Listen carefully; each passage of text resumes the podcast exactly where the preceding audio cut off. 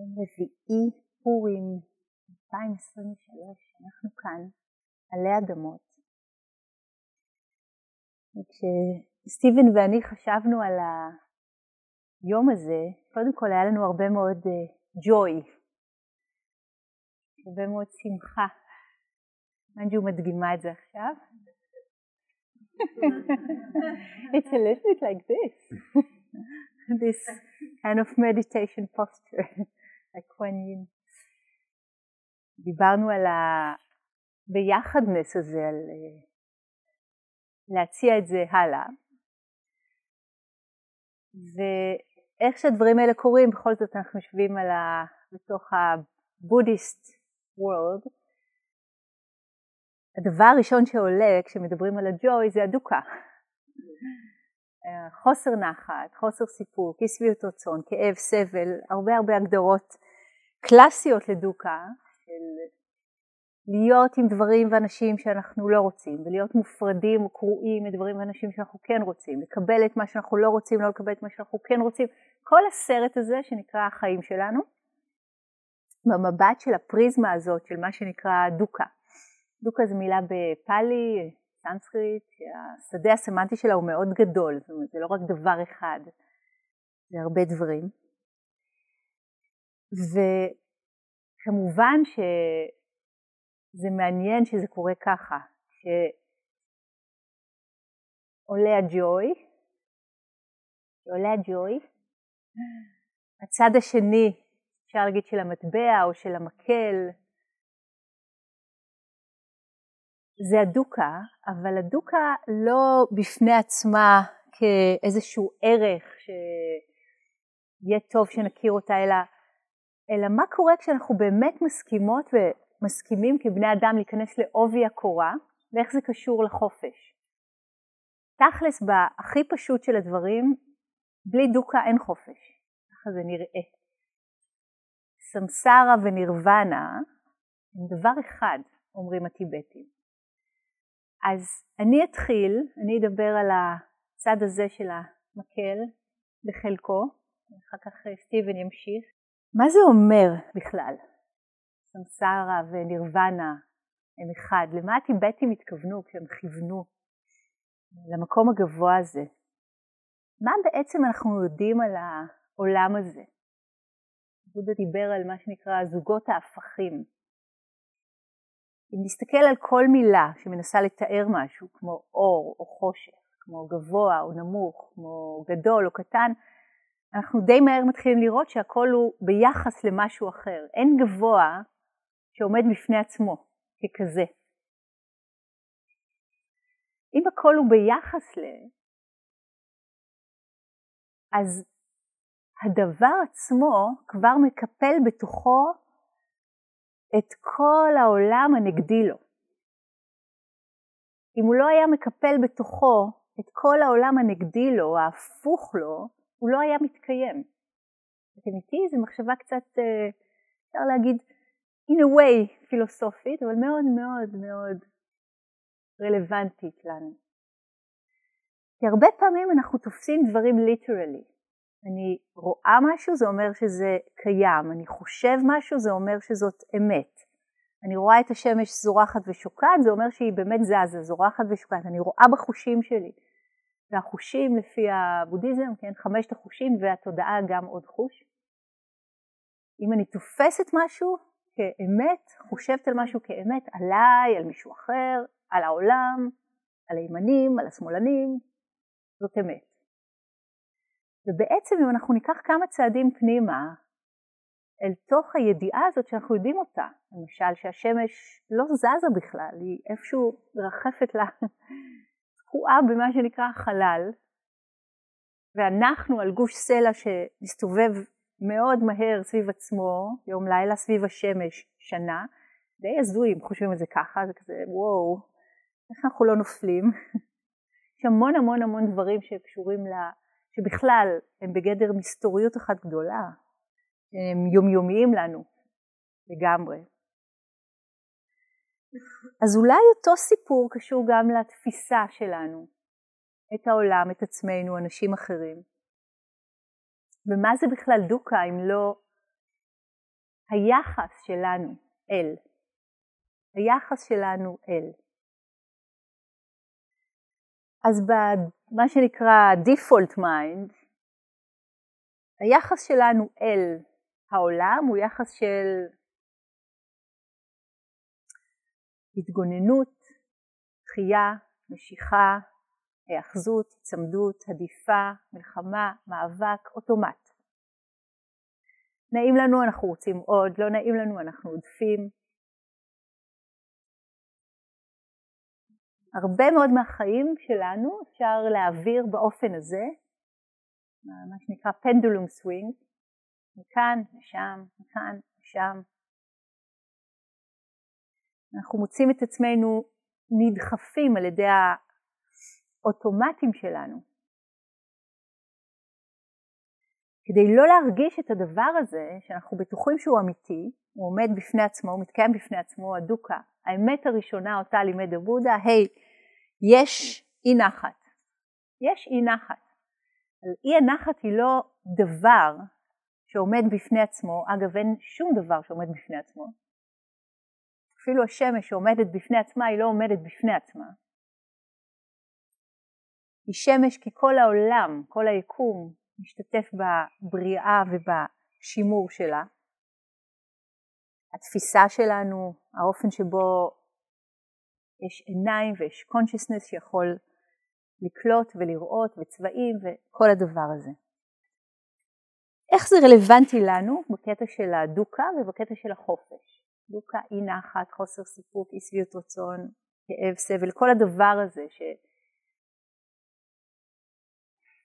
פעמים נדמה לנו שזה החיים ואין מה לעשות. ככה זה, נכון, ככה זה, מכירים את המשיכת כתפיים הפנימית הזאת של אין מה לעשות, ככה זה, זה החיים. לא. זה לא החיים. זאת המציאות שמצאנו לפי מה שחיפשנו. אז אולי נשנה את האופן שבו אנחנו מחפשות או מחפשים את הדברים, ואולי נמצא משהו אחר. וכל זה בשביל להגיד יש אי נחת, כן, אבל היא לא נמצאת בדברים עצמם נפרד, נפרדת, אלא תמיד תמיד ביחס. וכשאנחנו מתחילים להבין את זה באופן הזה, הבן אדם הזה שמאוד מאוד עצבן אותי אתמול, בדרך כלל זה האנשים הכי קרובים אלינו, הוא בכלל לא עצבן ככה מישהו שפחות מכיר אותו.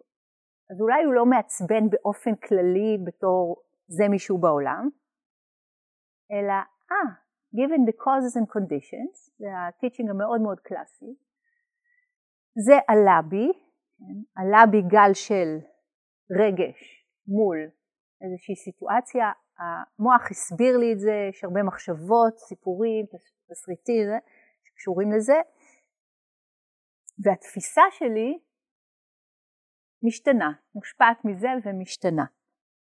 ואז הרבה מהמאבק שלנו הוא מאבק מול לא להרגיש את הדבר הזה. זה מאוד לא נעים להרגיש אי נחת, חוסר סיפוק, אי שביעות רצון, כאב, סבל, אנחנו לא רוצים את זה. אז אנחנו מוצאים את עצמנו נלחמים באובייקטים למשל. דוגמה. אני רוצה אוטונומיה על כפות הידיים שלי, וטרה, she won't have it. היא כל פעם מזכירה לי את התפקיד שלי בעולם מבחינתה. מנג'ו אותו דבר, רק בדרכה חיננית. מה קורה אם אנחנו מסכימות ומסכימים להסתכל על אי הנחת לא כעל בעיה שאנחנו נדרשים לפתור ורק אז יהיה לנו טוב, אלא כעל signpost, סוג של שלט, signpost, נכון? או signpost זה דרך אחת להסתכל, או compass גם דרך אחרת להסתכל, אבל בכל מקרה לא כעל בעיה, אלא כעל סיטואציה שעכשיו מבקשת ממני משהו. ולפעמים הדבר שזה מבקש ממני, הדוקה, היא הנחת, חוסר הסיפוק, אי שביעות הרצון, הכאב, היא מבקשת ממני לא פחות מאשר ההגשמה המלאה, המוחלטת, השלמה של מה שג'יימס הילמן אה, והנאו-יונגיאנים קראו לו הדיימון, הקול הפנימי נגיד, או החוויה הפנימית של זה יכול להיות גן עדן. באתי לעשות פה משהו בעולם, מה זה הדבר הזה שבאתי לעשות? אפשר לקרוא לזה השליחות שלנו, ולא צריך מילים כל כך גבוהות, אלא לפעמים זה מספיק. החוויה הזאת של must be more to life than this, וזה כפי הנראה מה שהוציא את סידרתא גותמה, הנסיך שהיה לו קול מתוך הארמון כלוב הזהב הזה, גרם לו לברוח, לנטוש, להתחלף עם האדם הראשון שהוא פגש, איזה קבצן, בבגדים שלו, ולצאת לחיפוש של אה, שש שנים מאוד מאוד אינטנסיבי, לחפש את התרופה בדיוק לדבר הזה, לאי הנחת. ולמצוא אותה גם, זה החדשות הטובות. לפעמים, אתם יודעים, כמו בהרבה אגדות עם, הרבה פעמים זה קורה ככה, האוצר שאותו אנחנו מחפשים, איפה הוא נמצא? מתחת למיטה, מתחת לזה, נכון? ההוא שהלך לחפש מתחת לגשר, מצא, חלם חלום, מכירים את כל הסיפורי העם האלה, מופיעים כל מיני וריאציות, האוצר מתחת למיטה, בתוך הבית, בתוך הלב. לא סתם המיתוסים האלה חוזרים על עצמם שוב ושוב בכל מיני מקומות. What if, מה אם, הדבר הזה שממנו אנחנו כל כך עסוקים בלברוח, הכאב, אי הנחת, המחשבות המציקות, בואו נלך ממש לפרקטי של הדברים,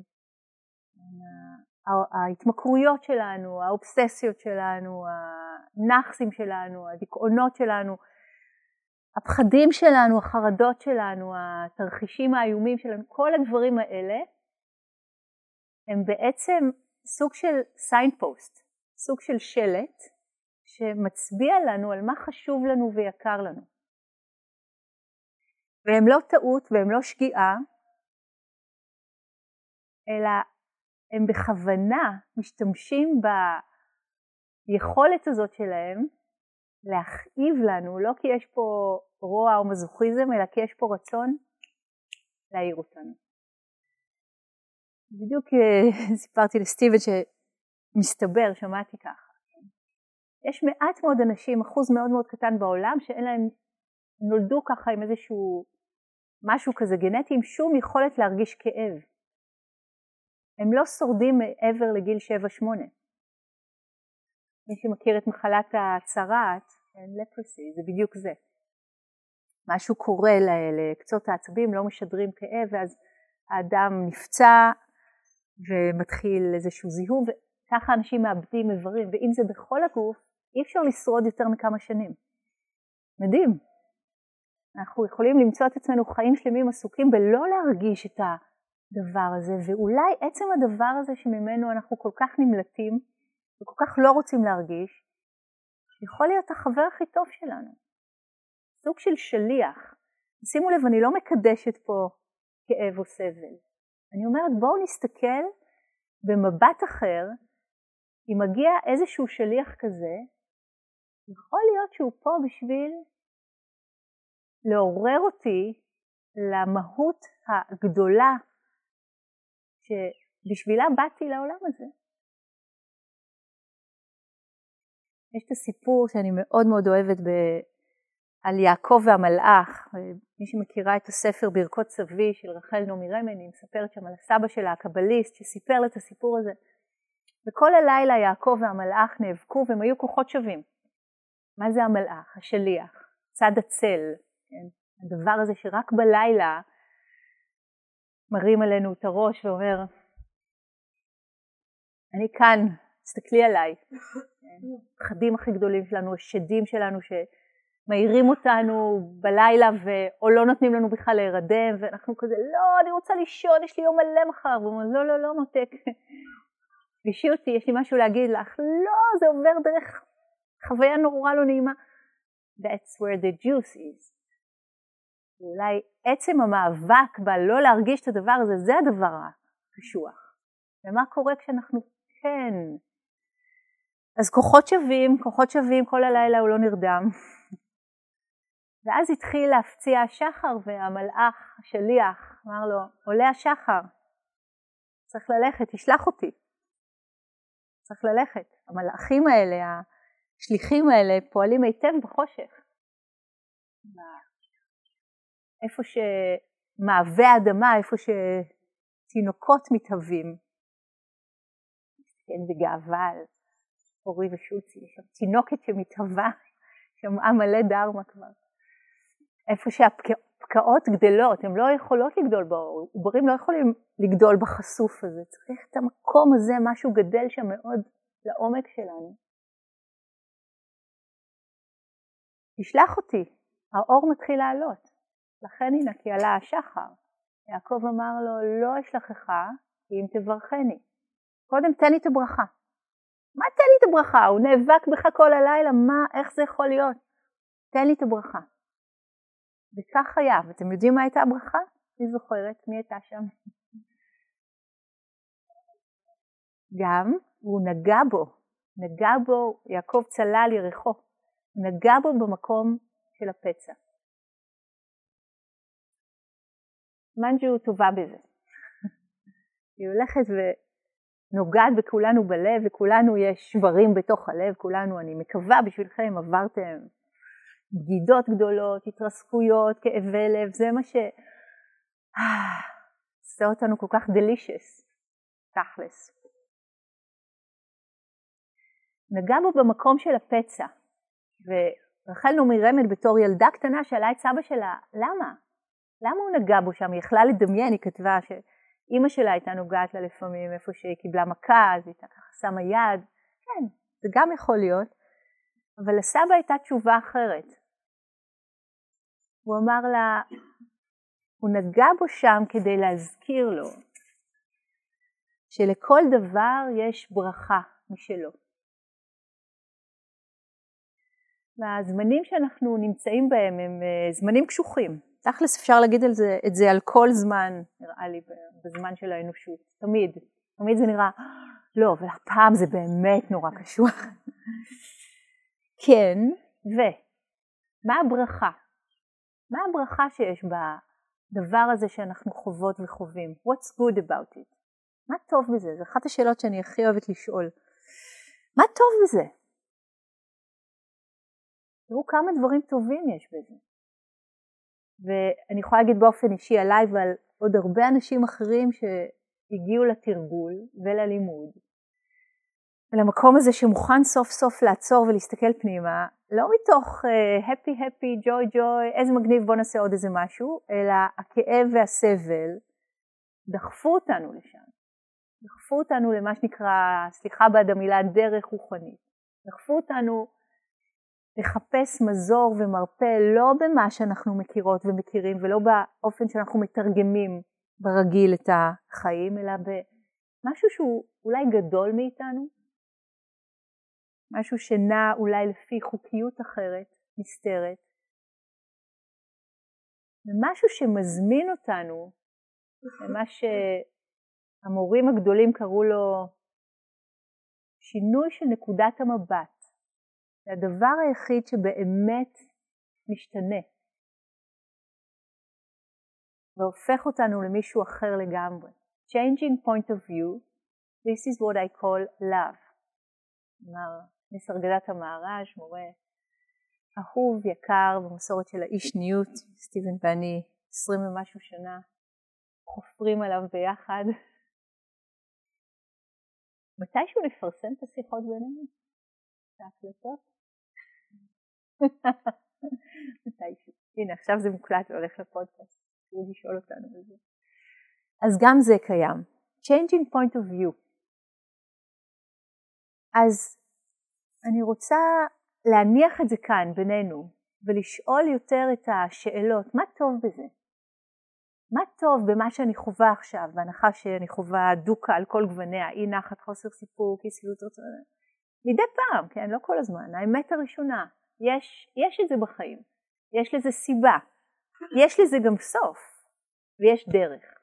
תכף סטיבן יעמיק וידבר יותר על הדרך ועל הכוחות שלנו. מתוך המקומות האלה, אבל קודם כל let's touch base. האמת הראשונה, יש את זה. זה קשור ביחס שלנו אל. ואולי הגיע הזמן להסתכל אחרת לגמרי על הדברים, לא כעל הפרעה, אלא כעל איזשהו שליח או מלאך שאומר לי משהו.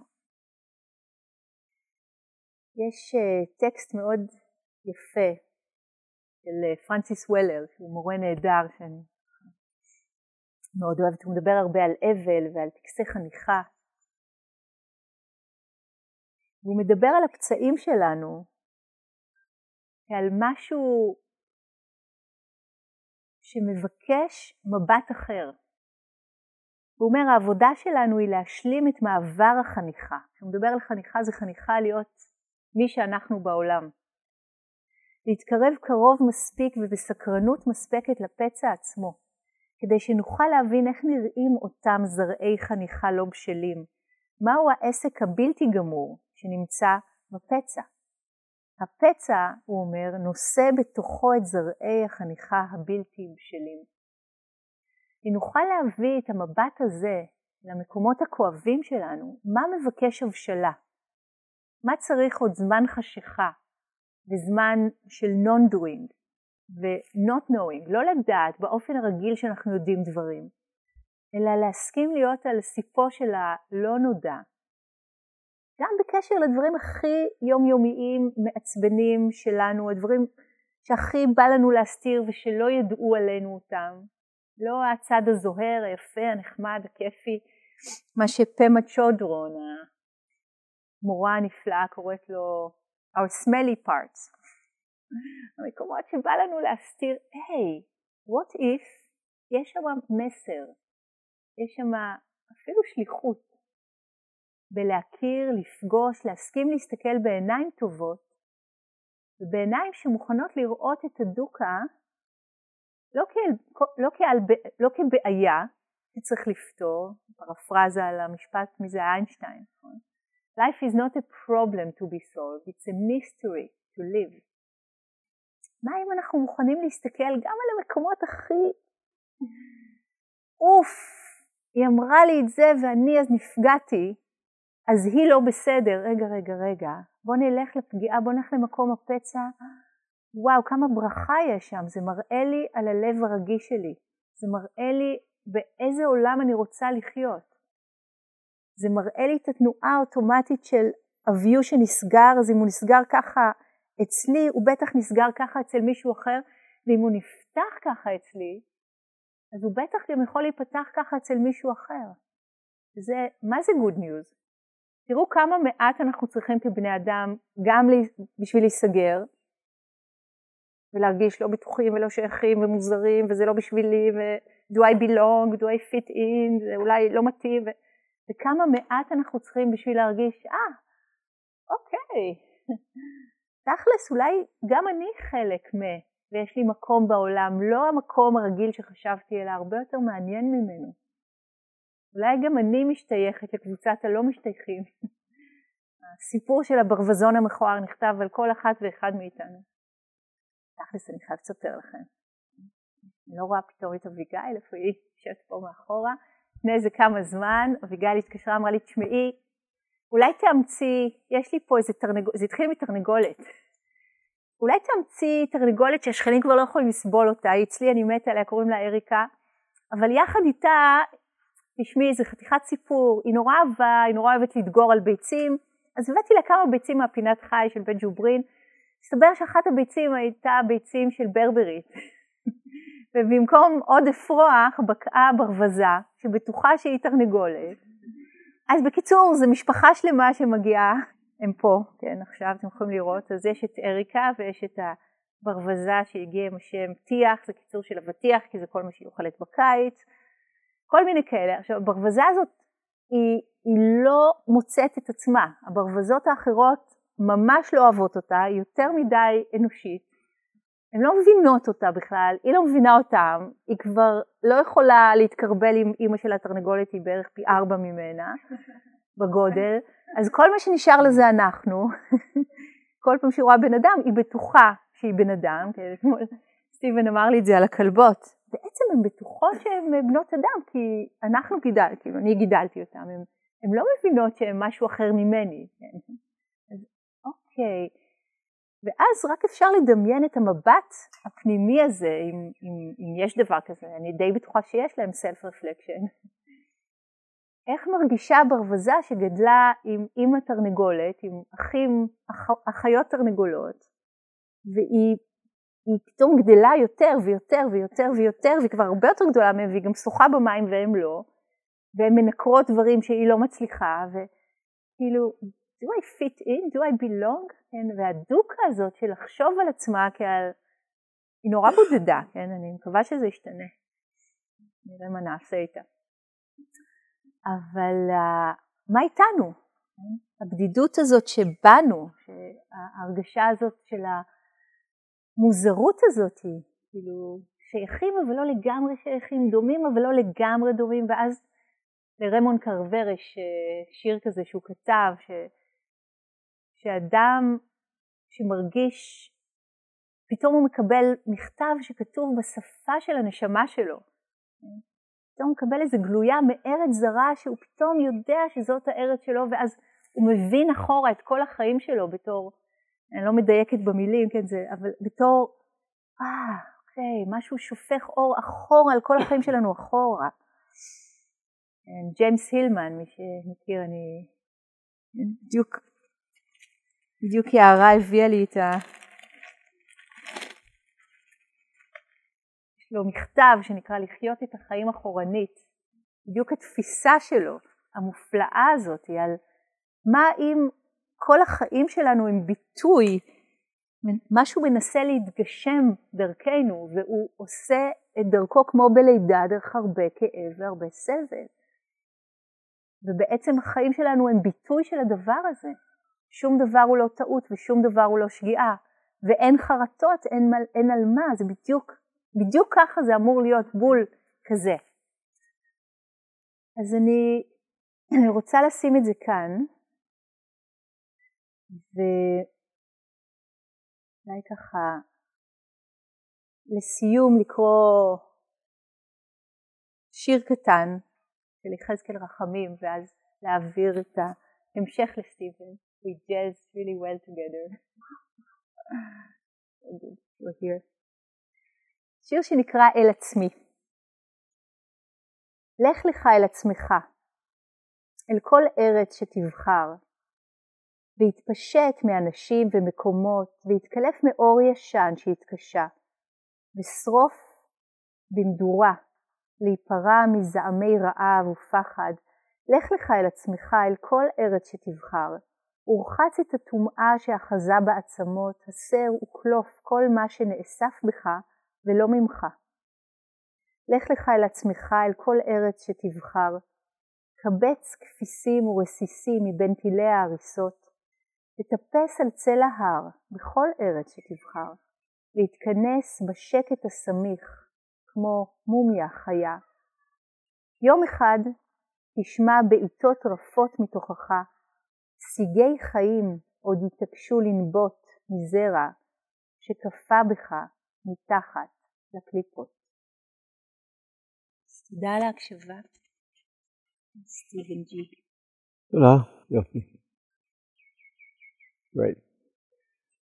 אוקיי. Um, קודם כל uh, עניין של אנגלית, מישהו פה עד עכשיו לא הבאנו את האנגלית שכבר דיברתי.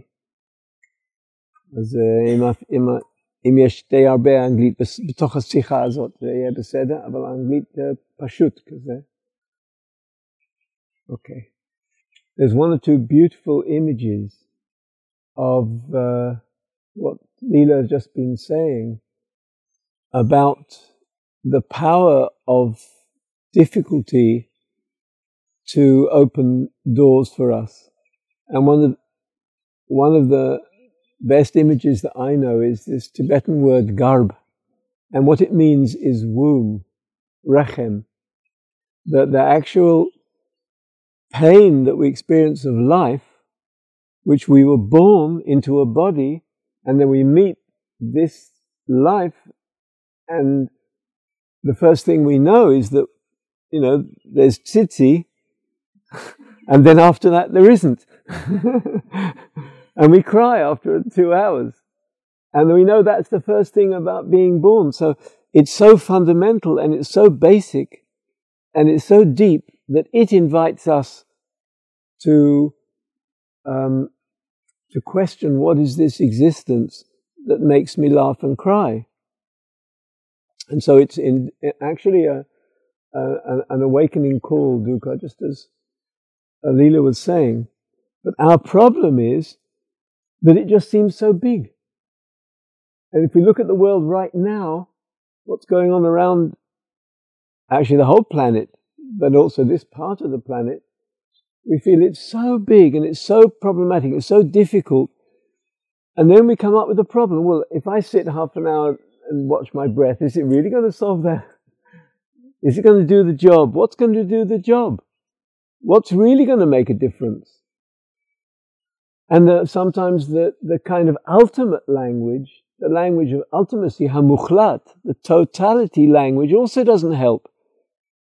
Because, okay, I'm made of the stars, I'm stardust, but why do I feel like such a lot of shit?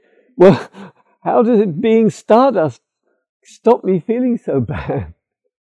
It's that we, we're, we're faced with something about the bigness of this existential situation of pain and joy. Because there isn't one, it's going to be both, as Leela was saying. And it's samsara is a major story.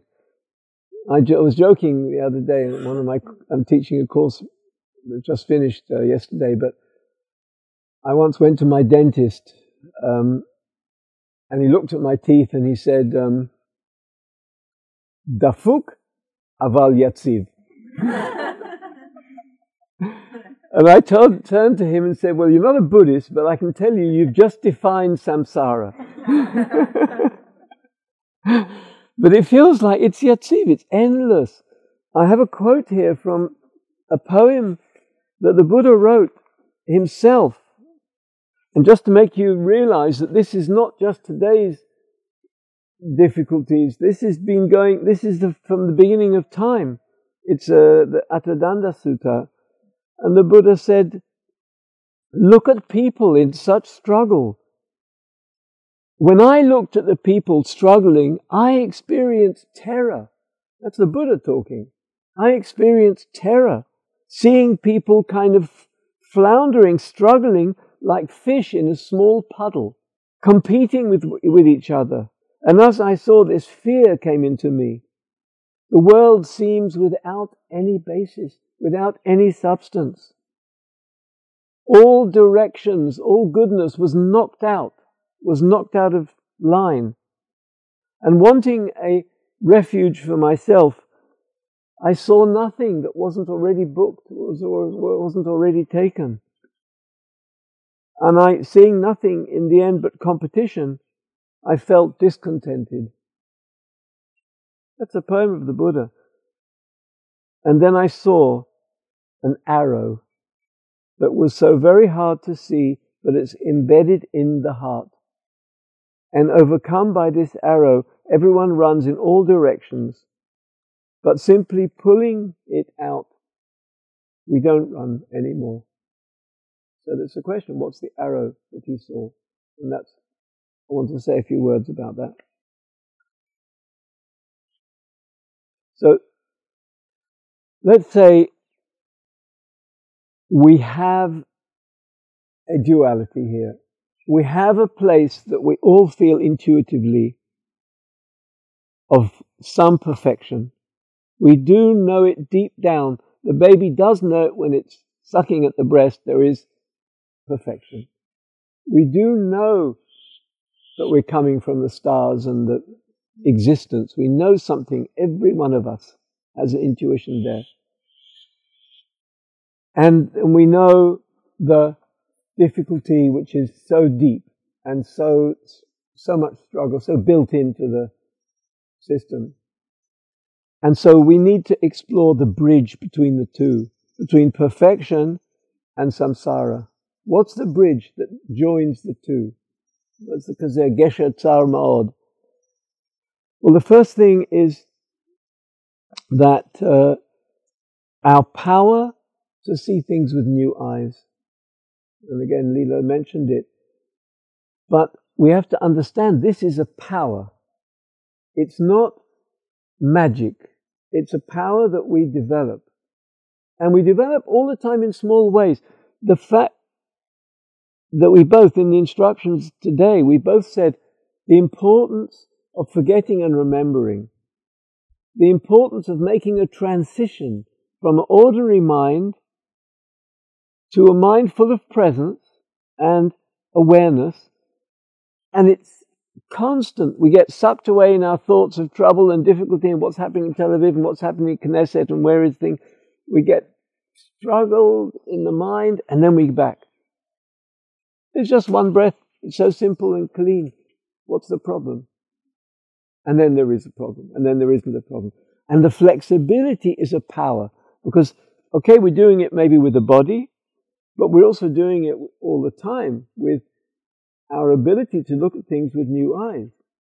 And we can't expect things to be other than they are, but we can look at things all the time with new eyes. And one hour, one half an hour meditation practice in which 50 times we forget and we remember, and we forget, we remember, and we, we lost in anxiety, and then all of a sudden there's just a body sitting quietly. And we go there a lot. That flexibility is our power, is a power. And we can develop it. And it might seem very small. It's not very small. Powers hold, hold us. And the power of the flexibility of the mind holds us. It gives us, we might want everything to be rosy and uh, pink. It, it doesn't happen. But what we can see that when we simply meditate, reflect, watch our experience, we can find that we are bigger than the oi and the joy. There's the oi and then the joy. But if we know that and we see that, and how do we know that? Because we go jumping from one to the other. Now I'm oi, now I'm joy, now oi, now joy. If we know that, we're already bigger. We're in a bigger place. So it's not that we cancel dukkha, pain, we cannot. And it's not that we can keep hunting joy because we're the, then we're in the same place. But what we can feel all the time, in small ways and in big ways, I'm bigger than the oi and the joy. Let them be one hand and the other hand. I've got two hands. One is oi, one is joy. And I know them both. And William Blake had a beautiful expression. He said, the oi, he said it's uh, joy and woe, but I call it oi and joy. But it, one, it's a poem written uh, 300 years ago, but he said, with the, with the, uh, if you like, the joy and the pain, um, we weave clothes. We weave our clothes, which are experience, our bagadim, our livush. We, they are woven, our experience is woven from um, joy and oi. That's the cloth. And it covers our divine soul. So we see the cloth, and when we see that it's just a cover, it's just a cloth, we see what's under, which is the divine soul, which is our God, our God side, our divine side. And he said it's woven from the, the divine in us is woven from the clothes of, of uh, um, joy and woe. And it, so we give it a lot of respect, that ability for us to know this and know that and know this, know that, know this, know that and move between one and the other and gradually feel that there's a consciousness there that can hold both. There's a freedom there that can hold both, even though it sometimes feels too much. So if it really feels too much, what do we do? So we can't hold it. It's too much for us. So there are qualities that are very important in the in the Dharma practice, which we can use, and they're powers. And it's basically uh, the book I wrote on the five powers is about these powers. They're five, if you like, key Buddhist uh, powers that we develop from practice. And one that I just want to mention right now is uh, the power of being steady. Something in the practice went very, very fundamental. Something in our spiritual practice, it doesn't have to be just Dharma practice, but something in our spiritual practice, we can sit steady for 40 minutes and, and hold our experience, and we develop a steadiness, a kind of yitzivut. That the Buddha talked about this, and he said, How do you become an island in the stormy seas? And that was one of his blessings to his, his uh, monks before he died. He said, Be an island in the stormy seas. And that means don't get swept away. You don't need to get swept away by what everybody thinks, by the muskamot, by the dialogue, by Facebook, by by Netflix, whatever, by the, the social discourse, by the media, by others. Be an island. He was talking specifically about getting swept off our feet through the voices of the muskamot of other people. So he interpreted in this quote steadiness as that, standing in our place and having the confidence to say, I stand in my place and I feel my autonomy. And he said, How do you do it? You do it by referring to a deeper truth, which is, I exist right now, I breathe, my body is telling me I'm here, the sky above is telling me I'm here, the ground underneath, I'm here. And if we keep referring to a deeper truth, and from that place, which is, which is more steady, and I was uh, that the the refuge um, uh, practice that we did right at the beginning is an example of that. A place of refuge, a place of ground, and that's one of the places that we can really feel. Okay, I stand my ground. I am here. I am ready for what comes. And it's a very powerful place. We can live and we can die like that. We find our ground. I'm ready to meet life because there's something in me that is steady in my truth. It's very powerful.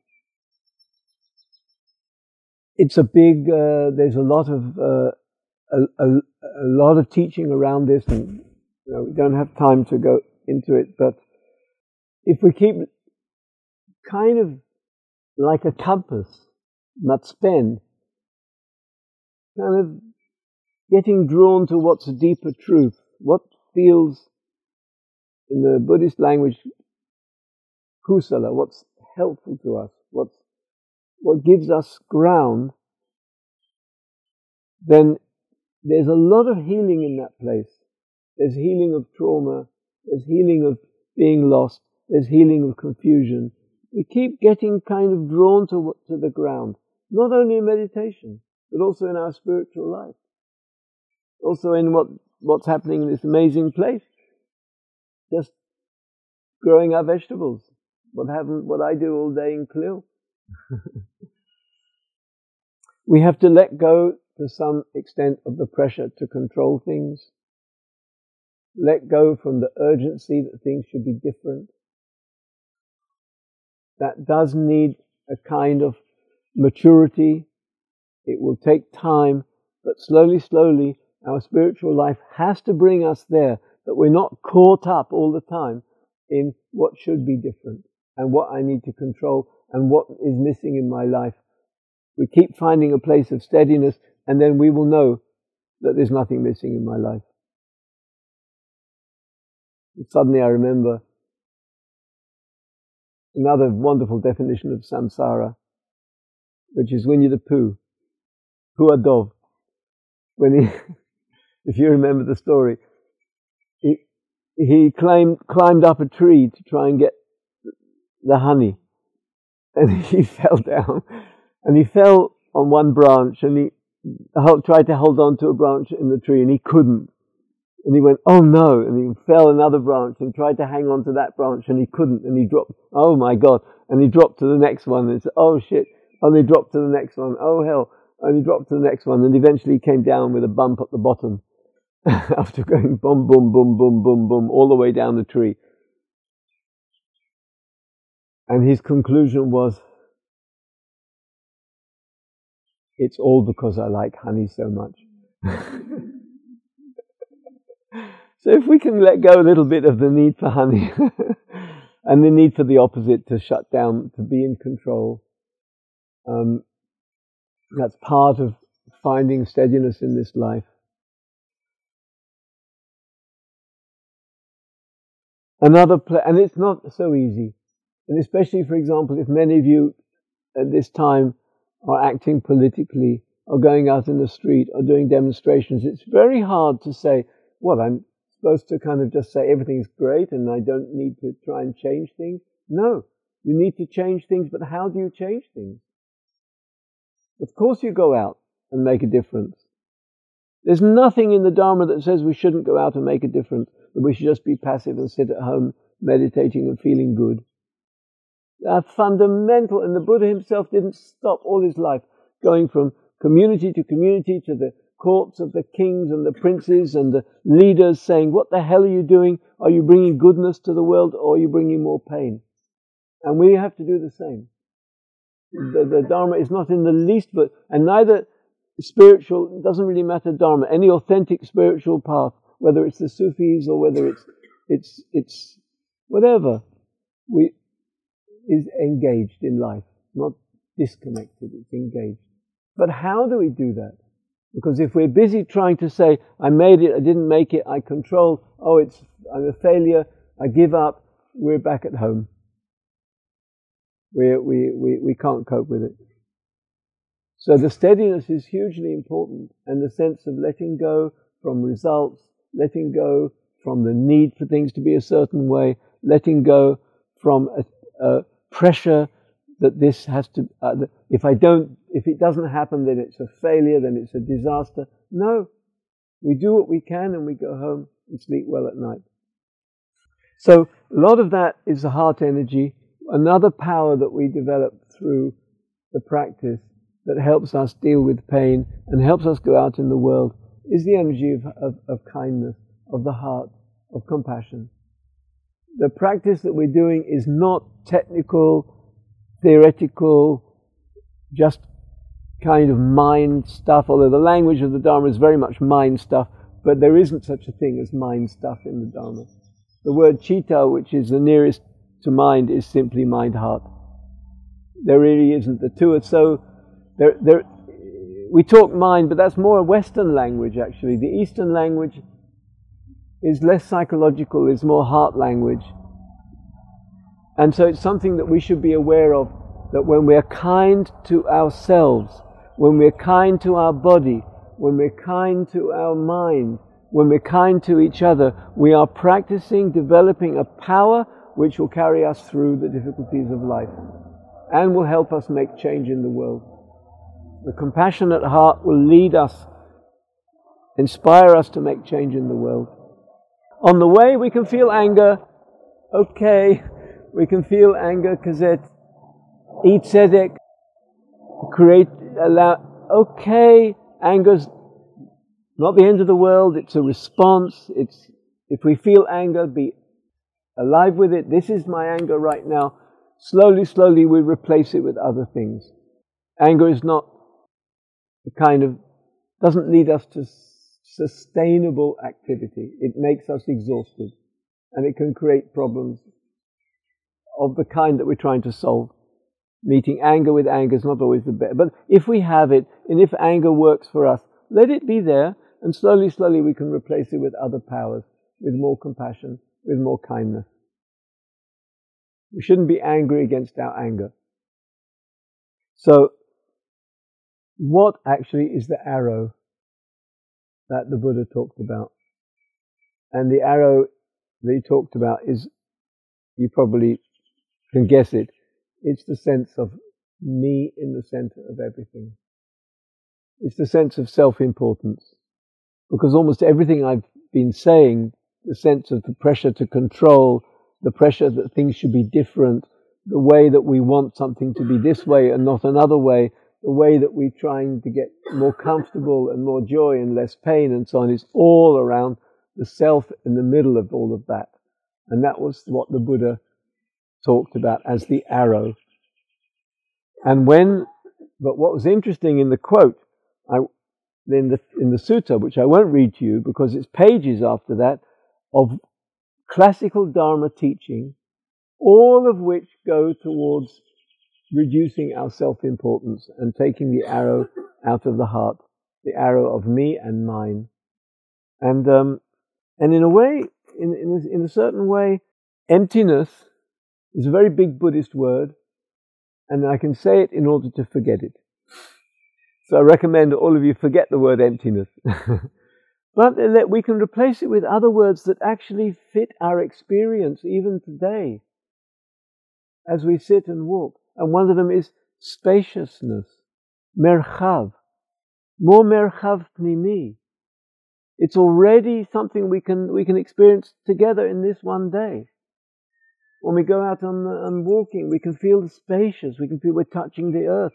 There's something more open, more wide. We're not, it's not tachus kazer space instead of being under pressure and contracted place. And that's something that's very basic and easy to learn in our meditation practice. And when we get up in the morning, when we sit in front of the sea, if we're in Tel Aviv, or in front of the mountains, if we're in, if we're in uh, here or in Klil, we reach Ephes places as much as we can the place la'apethitatmenu, to go to the zero place in us as much as we can, because there we learn when we touch that place, bigger things happen to us. It's not that when we make we go to that place of less me, more space, we kind of become klum. We actually listen to other voices that are much bigger. The story here in my book that I like is Yonah, because it's also my Hebrew name. And the, the classic story. Yonah met, you know, got swallowed into this place of Ephes, into the, the, the, the, the, the whale, the, the Leviathan, the Daga. He got swallowed, he got the bottom of the sea, he was suicidal, he was depressed, he was finished. But he managed to get to this Ephes place, which was like dying. He died in order to live. And that for us is a very fundamental place in the Dharma, in, the, in our practice. We die a little bit let's let's die together a little bit. It's just to kind of be less full of the me story and the narratives which control us. We die a little bit to them, but we die into a place of being. And it said Yonah actually, he, he died into the bottom of the earth. He saw the, the ground. He saw the water. He, he died into the elements. And that it was a deeper truth than being depressed and and and f- failed. And then, of course, he could do an amazing thing. Which, Lavai, we're living in Nineveh right now, in in, Israel, and Lavai that we can go out and get everyone to make this huge shift, like Yonah did in the city of uh, Nineveh. Um, I had a beautiful uh, I have a lot of inspiration from my wife Rachel because, and she's not in the Dharma, but she's deep into Zohar and Kabbalah and so on, and, and that's her path. And she just gave me a nice little message as I was coming here. She said, in the Purim story in the Megillah, Esther says, Ka'asher avadati avadati. And the avadati here is emptiness. I am gone, I am gone. I am nothing, I am nothing. And with that statement, she managed to save the whole story. She came to Achashverosh and, and got the blessing and, and made change. She made change from saying, I, I'm finished. I can only come from nothing. And, it, and in, in the Jewish tradition, you know, fasting and going back to basics, going back to minimal, minimal profile is the way to make change in the world.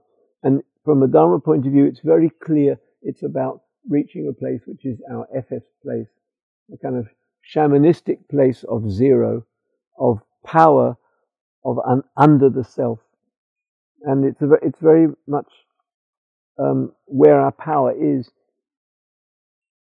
So um, I'll kind of come to uh, come to a close now, um, but we will have time for questions this afternoon.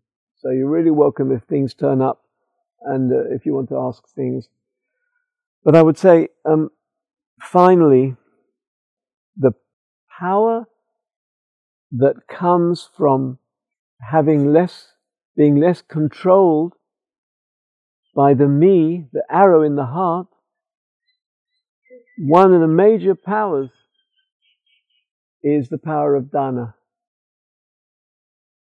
It's the power, dana is not gener- just generosity. Dana is the way we give ourselves to life, and life gives itself to us. And it's the first of the, t- of the ten paramis, which you could say the powers that we manifest, or the bodhisattva manifest in life, and I won't go into them. There's ten of them. Dana is the first. And they're all based, all of those powers that we manifest in life and they include dana, but they also include honesty, authenticity. They include love. They include in, wisdom and inquiry.